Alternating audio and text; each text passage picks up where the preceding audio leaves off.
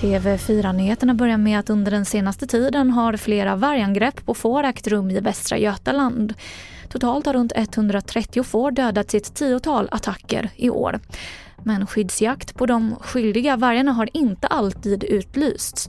Orsaken är en tumregel om att samma varg ska ha utfört flera attacker innan skyddsjakt blir aktuellt.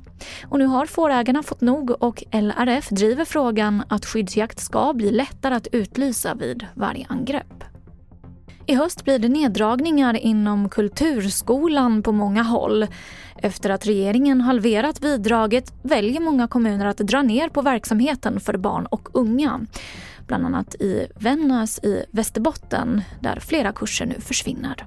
Den här nedskärningen som staten har gjort på kulturskolan har fått ganska stora konsekvenser. Det handlar om tiotusentals barn som tappar sin möjlighet att delta i kulturskolans aktiviteter. Det sa Torgny Sandgren som är generalsekreterare på Kulturskolerådet. Flera stora filmpremiärer har skjutits upp till följd av manus och skådespelarstrejken i Hollywood. Bland annat har Marvel-filmen Craven the Hunter och kommande Ghostbusters skjutits upp.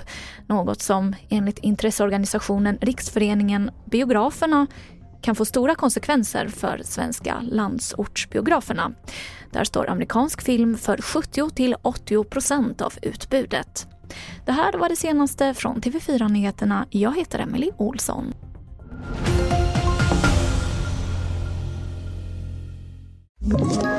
Ett poddtips från Podplay.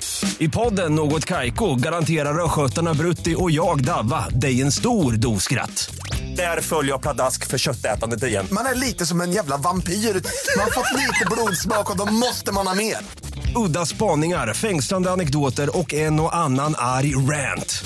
Jag måste ha mitt kaffe på morgonen för annars är jag ingen trevlig människa. Då är du ingen trevlig människa, punkt. Något Kaiko, hör du på Podplay. Därför är gardinerna.